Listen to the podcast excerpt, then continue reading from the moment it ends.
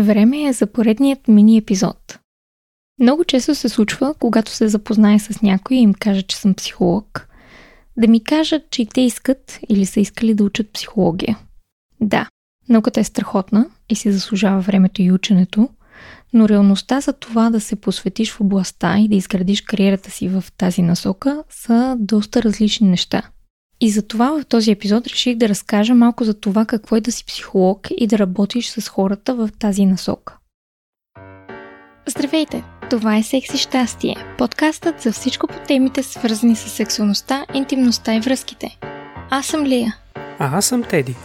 Аз съм психолог и специализирам в науката за секса и връзките. Изучавам и работя в сферата от години – аз съм преподавател по западна и източна BDSM и фетиш култура и съм основател на сайта bdsm.bg. На първо място искам да започна с позитивното и да кажа, че сферата и работата в нея са наистина завладяващи, стимулиращи мозъка и отварящи ума, вълнуващи и безгранично обогатяващи. Няма спор в това. Обожавам професията си, обожавам тази насока на работа и Психологията за мен е изключително страхотна наука, която колкото и да учиш, никога няма да намериш края, няма как да стигнеш до това да прочетеш последната книга и да знаеш всичко. Винаги има още и още и още. Което за мен е много интересно, позитивно и готино. На второ място искам да отбележа, че се изисква да се посветиш на личностно и професионално развитие през целия си живот. За съжаление, много хора стават помагащи, защото искат да избягат от себе си и нуждите си и да отдадат себе си на другите. Това може да изглежда като действието на някоя светица или светец или нещо от сорта, но трябва да отбележа, не е здравословно, нито професионално. Затова ако вашия терапевт не ходи на обучения, на терапия, няма лайф коуч и така нататък, това не е добър знак. Ще се впусна в повече за тази тема по-натам, но за сега просто искам да знаете, че това да работиш в тази насока означава да работиш върху себе си. И то системно и целенасочено през целия си живот. Трета точка, която бих добавила е, че трябва да следвате и правите това, което вие проповядвате. Иначе ставате двулични и това ще се проличи в работата ви. Не е редно да казвате на клиентите си, ти трябва да направиш това или онова, да давате някакви съвети, също на приятели и така нататък. Ако вие самите не се обръщате към всичките тези решения, всичките тези препоръки и така нататък, когато имате нужда от тях. Защото реално погледнато по този начин ще си изгубите репутацията. Не бъдете като герой на Оскар Уайлд, който беше казал нещо от сорта на това, че най-доброто нещо, което може да направите с един добър съвет е да го предадете нататък. Напротив, ако имате добри съвети, трябва да ги следвате самите вие. Това само по себе си е заразно, другите хора ще видят и ще започнат и те да следват същите тези съвети, препоръки и така нататък. Иначе, отново подчертавам, ставате дволични. идва време за не толкова страхотните неща по отношение на това да си психолог, като например за това, че за съжаление трябва да сте наясно, че ще се сблъсквате с осъждане, страх и липса на разбиране от страна на хората. Например, когато хората си мислят, че работите само с луди хора и се страхуват, че четете мозъка им, или пък не разбират какво всъщност правите професионално. Друг негатив е, когато хората решат да ви използват за безплатен психолог. Трябва да знаете как да си наложите границите и да си ги пазите. Никой не очаква, че ако си откара колата в гаража за ремонт, ще мине без пари. Но много хора не оценяват емоционалния труд, който психолозите извършват – просто защото е невидим за тях. За съжаление, отговорността да си отстояваме стоеността на труда пада върху нас психолозите, което е тегъв труд, който допълнително осложнява живота ни в тази професия. И разбира се, това ни води до следващата точка, номер 5, която е, че трябва да сме фокусирани върху грижата за себе си. Първо, да пазим труда си, емоционалната си енергия и разбира се да имаме предвид кого и докъде допускаме човека в живота си. Кръга на психолога често е малък, но е от стойностни хора, които са по-емоционални, интелигентни, които не са, тежка дума, използвачи и така нататък, но психолозите поначало, поне здравомислещите психолози, си отстояват времето и влагат много време в избирането на правилните хора, които да бъдат в тяхното обкръжение. Това само по себе си е трудно, но става още по-трудно, когато става дума за романтични връзки. Мисля, че много хора не разбират защо не се обвързвам и не търся да се задумявам. Като хетеросексуална жена, социалните норми и очаквания от мен са просто нелепи и не се вписват в моята ценностна система. А ако не сте чули мини епизода ми за това как жените поемат емоционалното бреме за това, че мъжете нямат приятели, и другият за това защо искам съпруга, чуйте ги. Обогатете се още повече, като чуете трите ни епизода за невидимите жени и ще започне да разбирате в по-голяма дълбочина защо си държа на стандартите и защо те са толкова високи, особено за мъжете в живота ми. Едно от неподлежащите на обсъждане за мен сериозни неща е човека срещу мен да е посветен на своето израстване и себе грижа. Защото аз не искам поредният клиент, не искам да имам мъж наклонна черта дете, аз искам партньор в живота. Партньор, който е отговорен за себе си и с който сме на едно ниво и се подкрепяме. А не аз да ги влача и бутам напред и да им лекувам емоционалните травми, които се проявяват във връзката ни и я рушат. Много хора си мислят, че психолозите могат да четат мисли или нещо от сорта, което е грешка. Като психолог не мога да чета мисли, но аз виждам много повече, отколкото средностатистическия човек. Какво имам предвид? Ако се замислите, това е типично за всяка професия. Ако някой е бояджия, най-малката дръскотина, най-малката промяна в цвета на боята ще я видят. Ако някой е, да речеме, готвач, малко пресолената манджа ще им се стори направо съсипана. Нали? В крайна сметка всеки има, така да се каже, по-висок рентген или виждане или способност в тяхната професия и това е типично и за психолозите. И бих искала да ви дам един пример, който ще ви покаже, така да се каже, многото перспективи и причини, поради които аз трябва да си отстоявам границите като психолог и да имам високи изисквания към хората в моя живот. Преди време се виждах с един млад мъж, който нямаше много опит във връзките. Отношенията ни не бяха ексклюзивни и една вечер, докато си лежахме и си говорехме, му разказвах за това, че ще ходя на BDSM събития, на които ще търся да игра с хора и така нататък. Усетих как допреди малко галещата му ръка стана по-груба, как погледа му се промени, енергията също се промени и го попитах какво се случва. Той отрече, че има проблем. Казах му, че знам, че има нещо и че е по-добре да ми каже, но той отрече отново. Поседяхме в тишината и след малко му казах, че имам предположение, така да се каже спекулация за това какво се случва и той ме покани да спекулирам. И след като ме увери, че ако съм права ще ми каже, му споделих, че според мен реагира с ревност. Че изпитва ревност и че усещам и че я виждам. Той каза, че това е така. Каза, че се чувства тъпо, че ревнува, имайки предвид отношенията ни и че се срамува от това. Тази история обаче е пример за няколко неща. Първо, за това, че като психолог мога да ловя минимални промени в човека срещу мен. Това не означава, че постоянно влагам тази енергия. Напротив, това ще бъде изтощаващо. Не мога да го правя 24-7. Второ, тази ситуация иллюстрира как неговите чувства могат да станат мой проблем. Ако той не се погрижи сам за тях и не потърси помощ и не се стреми към себеразвитие. Трето, това показва как в една такава ситуация аз трябва да имам силата да си наложа себеограничения и граници, за да не си сложа така да се каже шапката на психолог и да не се превърна в неговия безплатен такъв. Защото това не е редно. В психологията говорим много за двойни връзки и за осложненията и защо не трябва да сме терапевт на баща си, на майка си, на войчо си, на леля си и така нататък, че дори на приятелите си.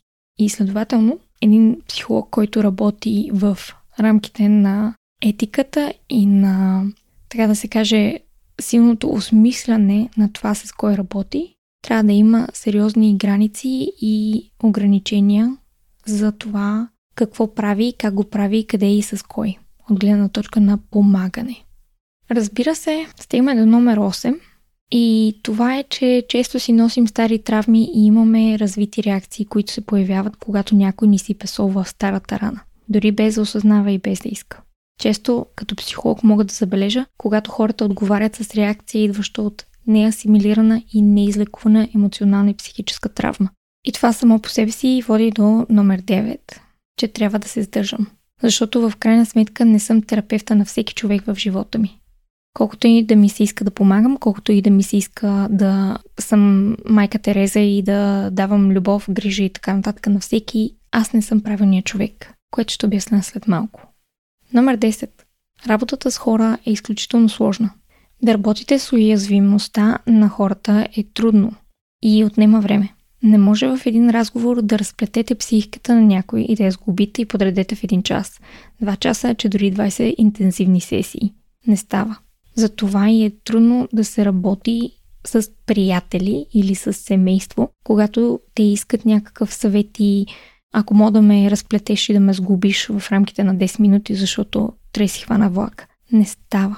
Изключително сложна е работата и когато се заплетеш някъде и излизат стари неща, излизат сложни неща, болезни неща, това си е процес и се изисква процеса. Което ме води до номер 11. Трябва да се чувствате комфортно с дискомфорта, болката и борбата на другите хора и да предоставяте грижи и подкрепа, които са за тях, а не за вас. Разликата между това да работите с психолог или терапевт и това да се оплачете на приятел е често, че приятелите или пък съседката, бармана и така нататък ще ви разкажат за себе си ще ви кажат какво трябва да направите според тях. Психолога ще задълбае в емоционалното, ще ви помогне да се разберете сами, да намерите решения, да започнете емоционалното оздравяване от травми и да изградите себе си наново. Така, както имате нужда. Вие. Според вашите нужди според вашата история и тъй нататък. Много хора искат да работят в този сектор, но не всеки може да върши тази работа. Трябва да сте емоционално стабилни, да имате здравословни механизми за справяне с тежки периоди в живота, с кофти моменти и така нататък. Трябва да се грижите за себе си, да вършите своята собствена емоционална и психологическа работа и изцеление. И трябва да сте добри в изграждането и поддържането на граници да можете да се спрете, дори когато може да помогнете на хората. Първо, защото те може да не искат помощ. Много често хората искат да помрънкат и просто да бъдат чути. Толкова. И второ, защото може да не сте правилният човек. Не говорим за професионалист, който да работи с тях. Защото като професионалист може да сте перфектният професионалист, който да работи с братовчет ви, но може би не сте правилният човек, който да работи с него и да дава тази грижа и да дава тази подкрепа. Разбира се, темата за това дали сме правилният човек, дали сме правилният професионалист, огромна е. Няма как да навляза в нея повече в този мини епизод. Но искам да почитая, че има много трудни уроци за научаване като психолог. И аз съм ги научила също по трудния начин. Три от тях, които искам да споделя, са следните. На първо място е, че безплатната помощ не се оценява. Когато хората не си плащат и не си ходят на терапия, а някой им предоставя тази помощ, дори да е наистина перфектна, страхотна и така нататък, те не я поемат по същия начин. Не знам как да го обясна на по-прост език, но когато човек не си плаща за нещо, не го цени достатъчно и не го вкарва в употреба толкова, колкото би трябвало. Затова и когато след много даване на безплатна помощ се отказах и реших, че няма как да бъде, няма как да продължава по този начин, си наложих и аз граници за това, че ако не ми плащаш, не работим заедно. И не става въпрос за парите. Става въпрос за това, че отношението ти и инвестицията ти в нещо, за което плащаш, е много различна, отколкото това, за което не плащаш. Дори да е едно и също нещо. Нали? Не става въпрос за парите, става въпрос за това, че когато хората плащат за нещо, те го взимат по-насериозно. Вторият труден урок е, че не може да спасите всички хора. Може много да искате да помогнете на всеки, който има нужда от вашата помощ, но не може да спасите всички хора. Защото едно, не всеки може да си позволи вашата помощ от гледна точка на финанси. Вече казах защо не трябва да работите за без пари. Но Второ, защото не всеки е готов за промяната, от която може да има наистина много нужда.